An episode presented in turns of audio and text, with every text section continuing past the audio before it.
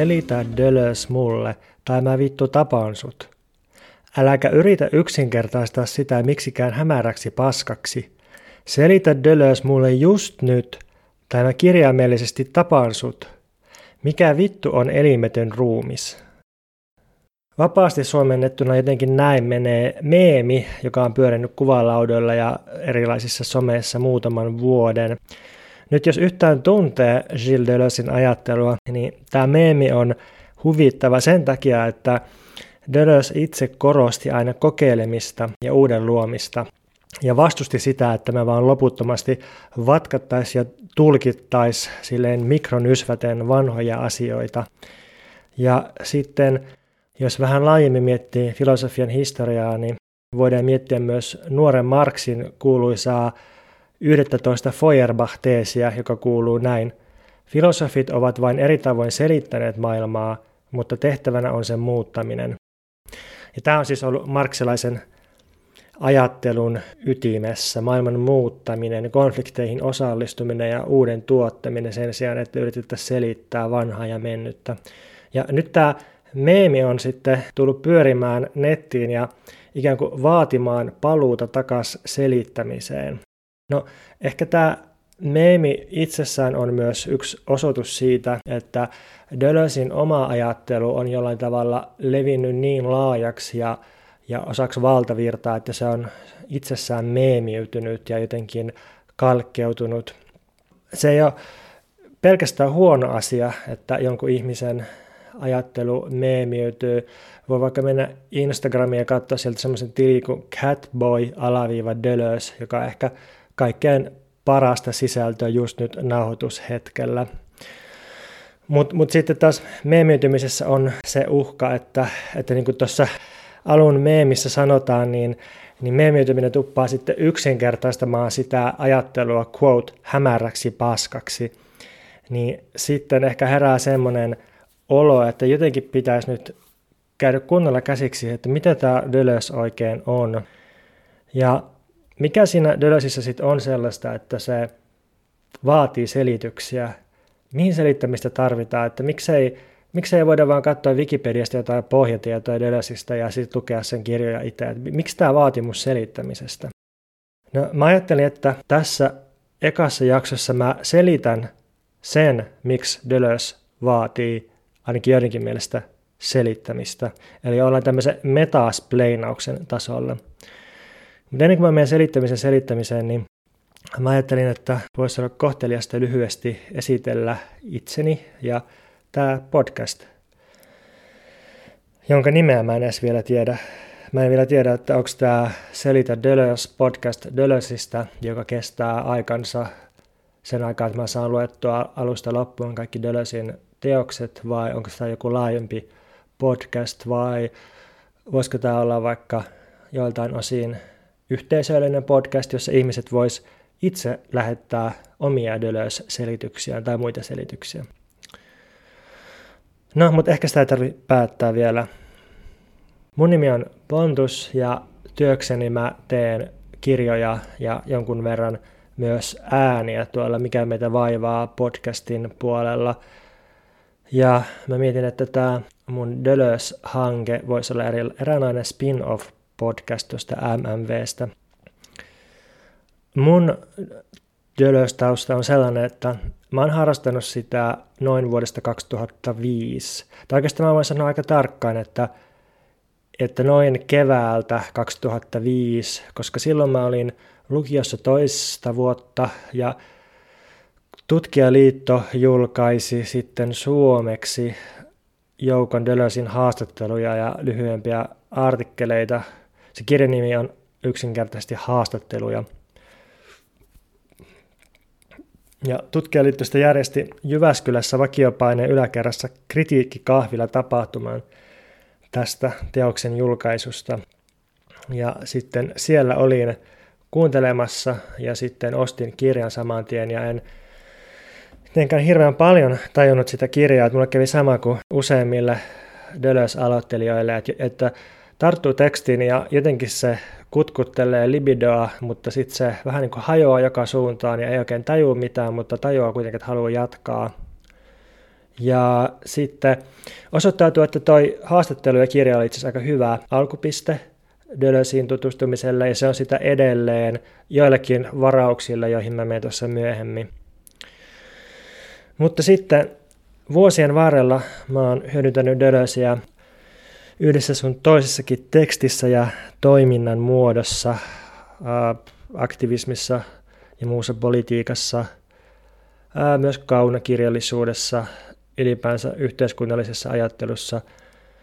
Sitten 2014 mä tein gradunkin Deleuzin ja Gattarin kapitalismiajattelusta. Se löytyy itse asiassa googlaamalla tyyliin Pontus Purokuru Gradu. Ja sekin voi toimia jonkinlaisena alkeisjohdatuksena Deleuzin, vaikka musta nytten seitsemän vuotta myöhemmin tuntuu, että se on vähän puutteellinen ja siinä itse asiassa on kaikenlaista muutakin ryönää, mutta niin, Deleuze on vähän semmoinen, että, että siihen kannattaa käydä käsiksi sitä kautta, mitä pystyy. Että jos on kapitalismikriittinen toimija tai ajat, yhteiskunnallinen ajattelija tai haluaa olla sellainen, niin sitten Deleuze ja Gattarin kapitalismianalyysi on se, mitä kautta kannattaa käydä käsiksi. Jos haluaa harrastaa filosofian historiaa, niin Deleuzein kommentaariteokset on se, mitä kautta pääsee juoneesta kiinni. Jos on taiteilija, niin sitten Deleuzein tekstit maalaustaiteesta tai kirjallisuudesta tai elokuvasta on varmaankin ne, mistä kannattaa aloittaa. Mutta nyt vaikka mä tässä aion selittää erinäiset tunnit Deleuzea, niin, niin mä en missään nimessä ole itse mikään Deleuze-skolaari. Ja sellaisia löytyy Suomestakin nykyään ihan hyvin – Useampi ihminen on Suomessa jo tehnyt väitöskirjan Dölösin ajattelusta. Esimerkiksi Katve-Kaisa Kontturi on tehnyt ää, taiteesta ja Dölösistä. Julius Telivuo on väitellyt Dölösin metafysiikasta. Kaisa Kurikka on käyttänyt Dölösin ja Gattarin ajattelua kirjallisuuden tutkimukseen. Eetu Vireen tutkii taas väitöskirjassaan rahan ja työvoiman ajattelua ja erilaisten potentiaalisuuksien ja mahdollisuuksien ajattelua Dölösin kautta ja Juha Oravala on väitellyt Dölösin elokuvateorioista. Eli jos haluatte sellaista hyvin tarkan tason akateemista tutkimusta tai hardcore-tason jatkokehittelyä, niin menkää etsimään noista väitöskirjoista. No, mistä sitten tämä mun halu tai tarve alkaa selittää Dölösiä se tulee siitä, että, että vuosien varrella, kun mä itse kirjoitin erilaisia blogeja, niin mä huomasin, että ja sain myös kuulla sivuteitse, että varsinkin ensimmäisten vuosien opiskelijat ja sitten erilaiset taiteiden tekijät oli tai on jatkuvasti ollut hirveän kiinnostuneita Dölösistä, mutta on myös kokenut vaikeaksi siihen tarttumisen. Ja sitten joitakin mun tekemiä resursseja on käytetty tähän tarkoitukseen johdatuksena Dölösiin, että vaikka mun teoria piikkiblogiin tekemää Gattari sanastoa on, on joissakin seminaaritöissä kuulemma siteerattu. Ää, tietysti hauskaa, mutta sitten nyt jos mä katson niitä, mitä mä oon tehnyt aikaisemmin, niin ne tuntuu jotenkin alkeellisilta ja, ja puutteellisilta ja tuntuu, että, että se projekti jäi vähän kesken. Ja sitten toinen syy tässä selittämishalun takana on se, että että, tota, että ehkä Deleuzen lukemisen eteen on noussut uusia esteitä nyt, kun ajat on muuttuneet. Että on hyvin erilaista alkaa lukea Deleuzea nyt kuin silloin, kun mä aloin lukea sitä, tai varsinkin silloin, kun Deleuze itse kirjoitti ja ajatteli. Mä olin itse asiassa tässä vähän aikaa sellainen kohtaaminen, että yksi tyyppi oli ikään kuin ohjattu mun luo ja sanottu, että, että, että multa kannattaa kysellä Deleuzesta ja Mä suosittelin sille yhtä kirjaa sitten ja sitten se luki sen kirjan ja sitten kävi sille tuottuneena läpi sitä, että tämä sanausta on tällaista, tällaista ja suomennos on tällaista ja, ja tota, on, on niin kuin aika epäilyttävästi, epäilyttävästi painottunut kirja ja, ja niin kuin huomasin sitten, tai tajusin siinä, että, että tota, tietynlainen vanhentunut sanasta ja osittain myös vanhentuneet käännökset on sitten Deleuzein ymmärtämisen tielle noussut. Ja sitten sit ehkä myös jonkun verran kontekstia on hukattu siitä, että mihin Deleuzein työt sijoittuu, niin, niin sitten tämä kohtaaminen oli mulle semmoinen niin haaste alkaa miettiä Deleuzein, menisin sanoa ajankohtaisuutta, mutta, mutta Deleuze sijoittuu siihen Nietzschen aloittamaan tai Nietzschen jatkamaan tai ainakin Nietzschen nimeämään perinteeseen, jossa ei nimenomaan yritetä olla ajankohtaisia, vaan, vaan epäajanmukaisia. Yritetään hypätä oman ajan ulkopuolelle ja, ja tota, toisaalta helpottaa jotain tulevaa, toisaalta aktivoida menneisyydestä jotain semmoisia virtuaalisia potentiaaleja, jotka siellä uinuu. Missään nimessä Dölösin ajattelu ei ole mitään sellaista, että, että se olisi oma aikansa ää, niin kuin käsitteellä käsitettynä, vaikka siis kyllä toki sitäkin, mutta, mutta että se, se pyrkimys Dölösin ajattelussa on aina ulos siitä ajasta ja ulos, ulos siitä, että pitäisi reagoida johonkin johonkin, mikä on just nyt läsnä ja, ja vaatii urgenttia huomiota. Mutta joka tapauksessa niin aina jokaisena aikana pitää niin kuin uudestaan kehittää tapa, sen aikainen tapa lukea jotakin, vaikka Marksia tai Freudia, koska, koska tota, ne olosuhteet on, on aina erilaiset kuin ne, missä ne alkuperäistekstit on tuotettu. Ja sitten sit voidaan tietysti todeta joskus, että, että ei se onnistu se päivittäminen ja sitten sit voidaan heittää menemään tai unohtaa ne, ne tota, alkutekstit ja niin ajattelijoita aina, aina unohtuu ja niitä, niitä taas sitten löydetään uudelleen ja Deleuze oli erittäin hyvä tällaisessa unohdettujen tai, ää, taiteilijoiden ja unohdettujen ajattelijoiden uudelleen elävöittämisessä ja nostamisessa. No sitten vielä yksi syy selittää Deleuze on siinä, että mä uskon, että jos mun pitää puhua Deleuzeista jotain, ja on se uhka, että joku kuuntelee mun puhetta, niin sitten mun tulee itse luettua ja prosessoitua Deleuzea enemmän. Mä en ole lukenut ihan kaikkea, mitä Deleuze on julkaissut. Osa sen kirjoista jäi mulla aikoinaan kesken sen takia, että ne oli yksinkertaisesti liian vaikeita, tai sen takia, että ne hajautti mun keskittymisen eri suuntiin. Dölösin useat teokset tuppaa olemaan sellaisia, että, että parin sivun jälkeen on liikaa ideoita ja liikaa viitepisteitä ja liikaa elokuvia ja kirjoja ja kaikkea, mitä tekee mieli tutkia ja sitten se kirjan lukeminen jää kesken. Ja joka tapauksessa mä tässä siis yritän selittää Dölösiä myös itselleni.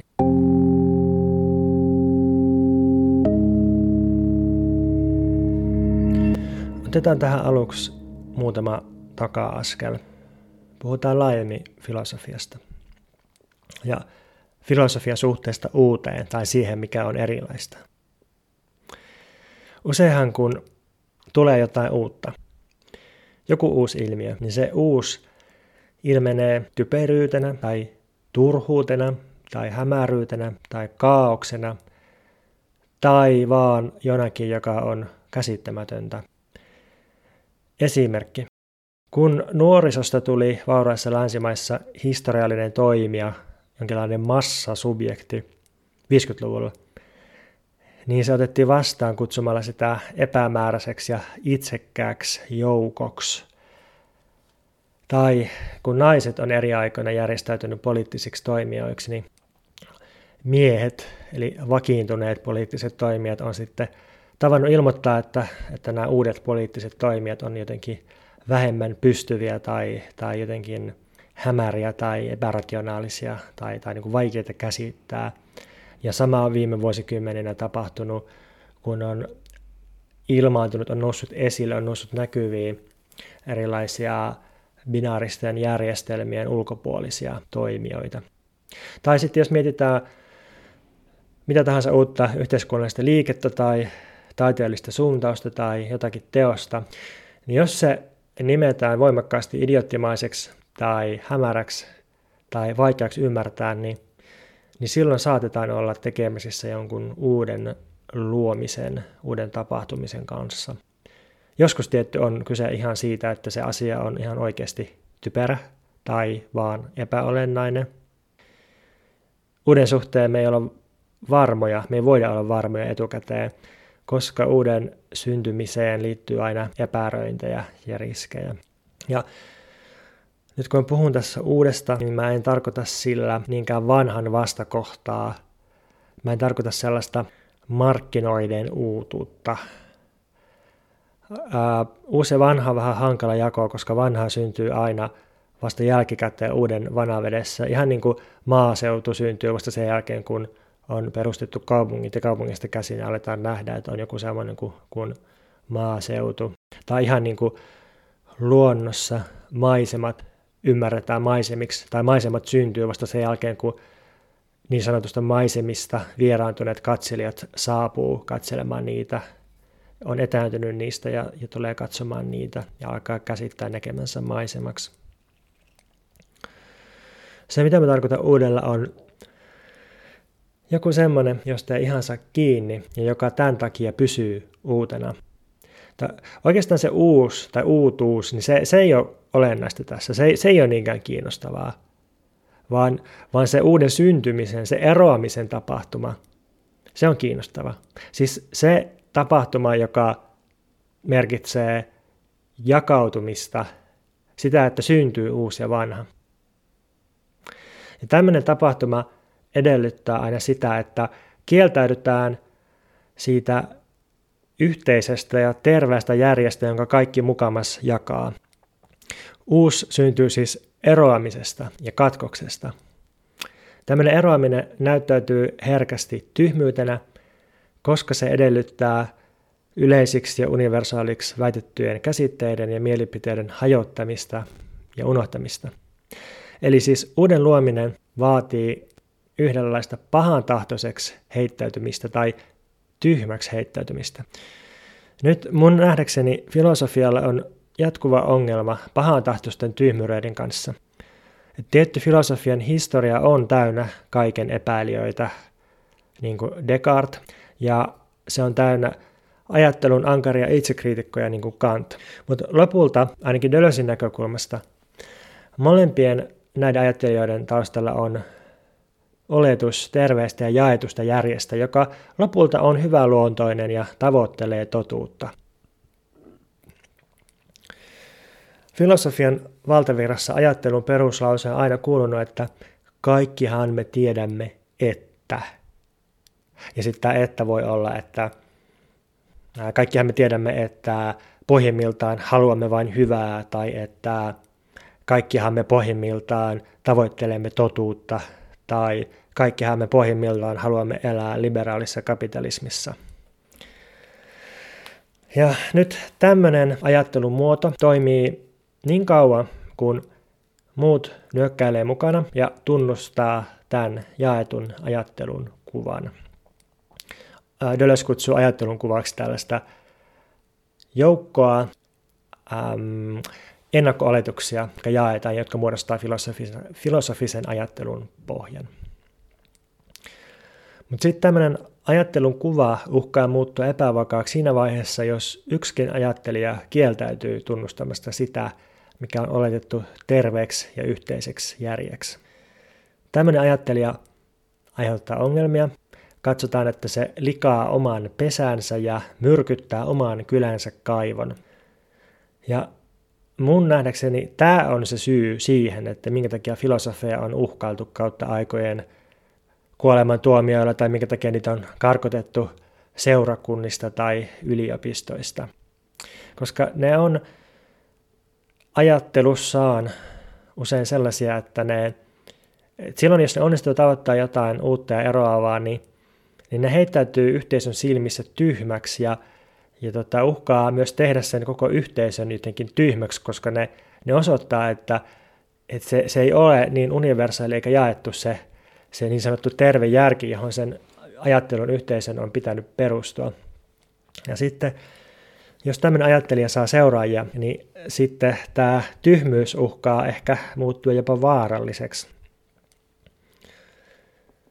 No nyt sitten Deleuze toimi just tällaisena pahansisuisena idioottina, eli ajattelijana, jolla on kaksi pirun sarvea.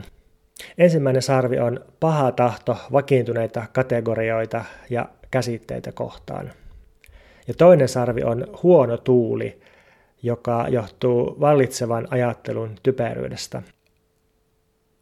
Deleuzein ajattelua siis luonnehtii tämmöinen niin kuin, niin kuin pirullinen tai, tai niin kuin pässimäinen puskeminen vakiintunutta päin ja, ja sitten sit semmoinen jatkuva huono tuolisuus, joka johtuu siitä, että, että se, se ajattelu, joka meitä ympäröi, niin se, se on niin typerää, että, että on, niin kuin, on vaikea ajatella ilman, että vahingoittaa sitä sarvillaan. Ja niinpä sitten sen sijaan, että Deleuze olisi jakanut nuoruutensa ranskalaisen ajattelun terveen järjen lähtökohdat, eli tehnyt tutkielmia Hegelistä ja, ja Husserlin fenomenologiasta ja, ja Heideggerin olemisesta ajasta tai, tai sitten jostakin perusneuvostolinjaisesta marksismista, niin Deleuze opetteli asettamaan yksinkertaisia, omassa ajassa ehkä vähän typeriäkin kysymyksiä.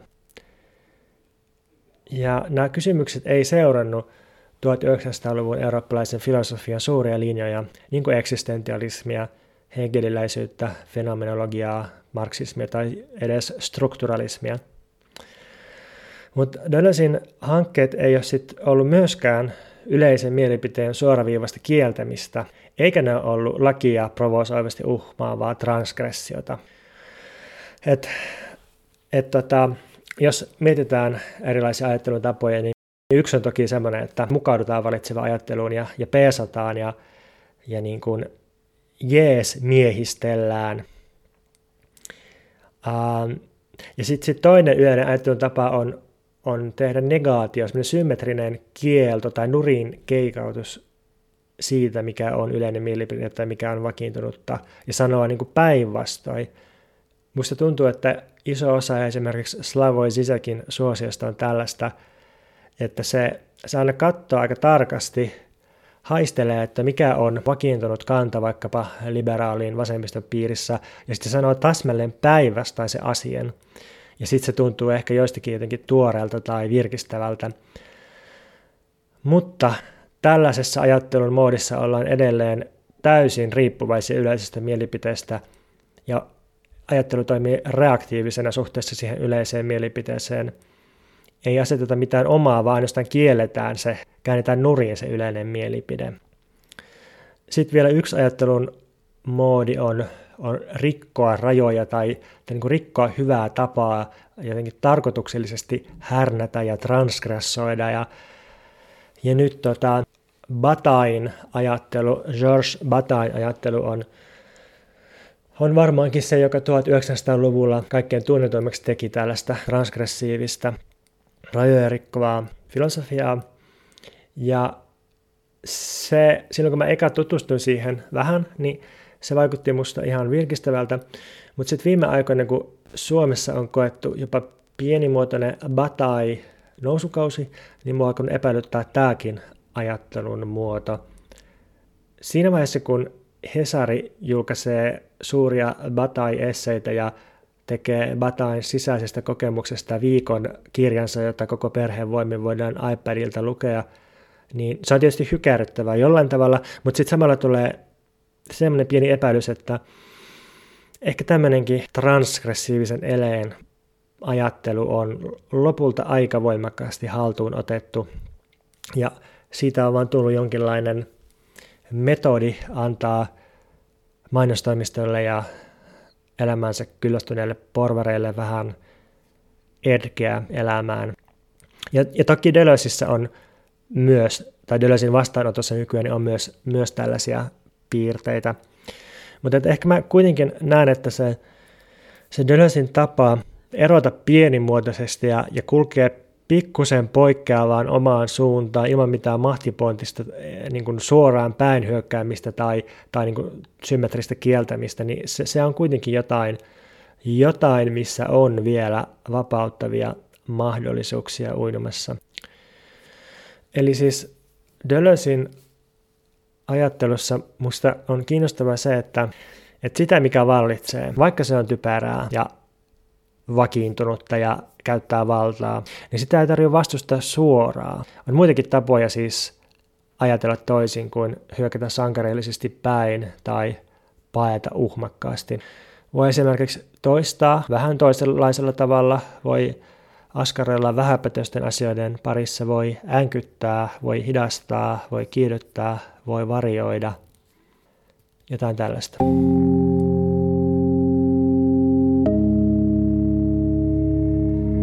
No, ehkä kun mä mainitsin tuon, että Deleuzekin on otettu nykyään haltuun osittain, niin on paikallaan sanoa jotain Deleuzein vastaanotosta.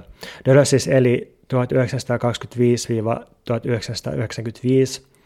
ja mun nähdäkseni sen vastaanotossa on karkeasti ottaen neljä vaihetta. Voi sanoa, että Deleuze kuuluu samaan sukupolveen kuin Jacques Derrida ja Michel Foucault. Ja mä en tiedä, millä tätä sukupolvea pitäisi kutsua. Joskus sitä on kutsuttu eron ajatteluksi, joskus sitä on kutsuttu jälkistrukturalismiksi, mutta tällaiset nimet tulee ehkä ranskalaisen kontekstin ulkopuolelta. Mutta joka tapauksessa – Deleuze, Derrida ja Foucault kaikki toimi 60-, 70- ja 80-luvuilla ja käsitteli samankaltaisia teemoja vallasta, psyykestä, kielestä, hulluudesta, kirjallisuudesta, taiteesta. Mutta Derrida ja Foucault kuitenkin otettiin huomattavasti nopeammin ja paremmin vastaan, erityisesti angloamerikkalaisessa maailmassa, kuin Deleuze ja, ja sitten, sitten tota, myös Deleuzin kanssa ajattelija Felix Gattari jakoi Deleuzin kanssa tämän, tämän niin kuin viivästyneen vastaanoton. Mutta aluksi Deleuze tosiaan otettiin hitaammin ja vähän välinpitämättömemmin vastaan kuin muut aikansa ranskalaisajattelijat. Ja tätä alu, alun perin vähän, vähän epämääräistä ja hidasta vastaanottoa seurasi toinen vaihe, jossa Deleuze ja Gattaria – kohdeltiin jotenkin osana postmodernin yhteiskuntateorian hulluutta ja, ja tota, erityisesti jotkut brittiakateemikot tykkäsivät osoitella sormella niiden käsitteiden käyttöä ja sanoa, että tämä on niin aivan, aivan posketonta ja, ja aivan hulvatonta ja jotenkin totaalista sekoilua. No, sitten kolmannessa vaiheessa Deleuze ja myös Gattari nousi ihan valtavan suosituksi ja joskus 90-luvun lopulta lähtien syntyi suorastaan Deleuze teollisuus ja on perustettu kirjasarjoja ja journaaleja ja kansainvälisiä Deleuze-leirejä ja vaikka mitä. Ja mun nähdäkseni tämä suosio liittyy siihen, että, että se, se niin kuin, sen lisäksi, että Deleuze nyt oli vaan todella voimakas ja omaperäinen ajattelija, niin se sattui käsittelemään ää, aika lailla kiinnostavilla tavoilla iso joukko sellaisia ilmiöitä, jotka on meidän mielestä nykyään tärkeitä tai jotka on koettu tärkeäksi edellisen 30 vuoden aikana. Se, että Deleuze niin, niin sanotun puhtaan filosofian lisäksi niin kirjoitti esimerkiksi elokuvasta ja kapitalismista ja kirjallisuudesta ja ää, kuvataiteesta ja kontrolliyhteiskunnasta ja aivoista ja niin edelleen, niin, niin se on johtanut siihen, että, että Deleuzein työtä on käyttänyt ihan todella laaja joukko ihmisiä eri tieteistä ja, ja taiteista, ja, ja niin oikeastaan vaikea kuvitella mitään sellaista alaa, missä Deleuzeä ei olisi sovellettu. Deleuzein elinaikana Deleuze itse kertoo, että, että hänen ajatteluaan käyttivät muun muassa origami-taiteilijat ja, ja surffaajat. No sitten viimeinen vaihe tässä vastaanotossa on sitten se vaihe, missä Deleuzein ajattelu laimenee ja, ja päätyy just sinne mainostoimistoihin ja akateemisen kommentaariteollisuuden omaisuudeksi. Mä oon itse asiassa kerran ollut haastattelemassa mainostoimistopomoa, joka ihan suoraan sanoi, että, että tota, sillä on ollut hyötyä siitä, että se on käynyt Deleuzein ja Gattarin Mille Platon, eli Tuhat tasankoa kirjan läpi ja hyödyntänyt sitä sitten mainostoimistotyössään ja, ja erityisesti sanoi, että se on ollut hyödyllistä niin kuin, halujen manipuloimisen ja halujen tuottamisen, haluihin vetoamisen mielessä. Ja sitten surullisen kuuluisella tavalla myös Israelin armeija on ainakin yhden kenraalin mukaan soveltanut Deleuzin ja Gattarin ajattelua kaupunkisodan käynnössä palestiinalaisia vastaan. Mutta ehkä voi ajatella, että tämmöinen haltuunotto kertoo osittain myös siitä, että Deleuzein ajattelu niin sanotusti toimii, tai että se on, se on käyttökelpoista. Ehkä voi myös ajatella, että Deleuzein ajattelu on samalla tavalla, mä en tiedä voisiko sitä kutsua traagiseksi, mutta siinä on jotain samaa kuin Nietzschen ajattelussa, että, että se on ikään kuin työkalullista tai, tai jotenkin vähän aforistista siinä mielessä, että, että sen voi vallata myös vihamielisestä suunnasta ja, ja sen voi niin kuin nostaa aseena ylös ja käyttää sitten erilaisiin tarkoituksiin. Se, se, on, se on voimakasta ja se on viiltävää ja se voi joissain käsissä olla uhkaavaa, mutta et, et, niin jotain voimaa siinä on, koska niin monenlaiset erilaiset tahot pyrkii sitä joko valtaamaan tai sitten laimentamaan omiin tarkoituksiin. Nyt mun alustava ajatus tälle podcast-sarjalle on se, että, että mä aion käydä läpi Dölösin ajattelua löyhästi julkaisujärjestyksessä. Mutta sitä tekstiä on niin paljon ja se on usein niin tiivistä, että mun on aika pakko valikoida ja vähentää jo yksinkertaistaan. Ja mä oon aika varma, että tässä tulee tehtyä myös tökäreitä virheitä ja tyhmyyksiä, mutta se on tietty väistämätöntä. Mutta ainakin me päästään liikkeelle tässä, päästään kohti jotain ja voidaan sitten katsoa, että miten käy. Mä taidan katkaista tämän johdatuksen tähän ja jatkaa seuraavassa jaksossa.